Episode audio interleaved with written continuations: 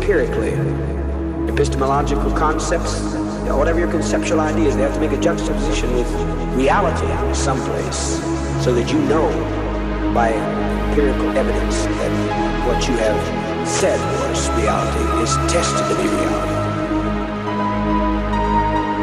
Now, if that was above some of your heads, I was throwing that out for a few out here to think that they are too intellectual for us.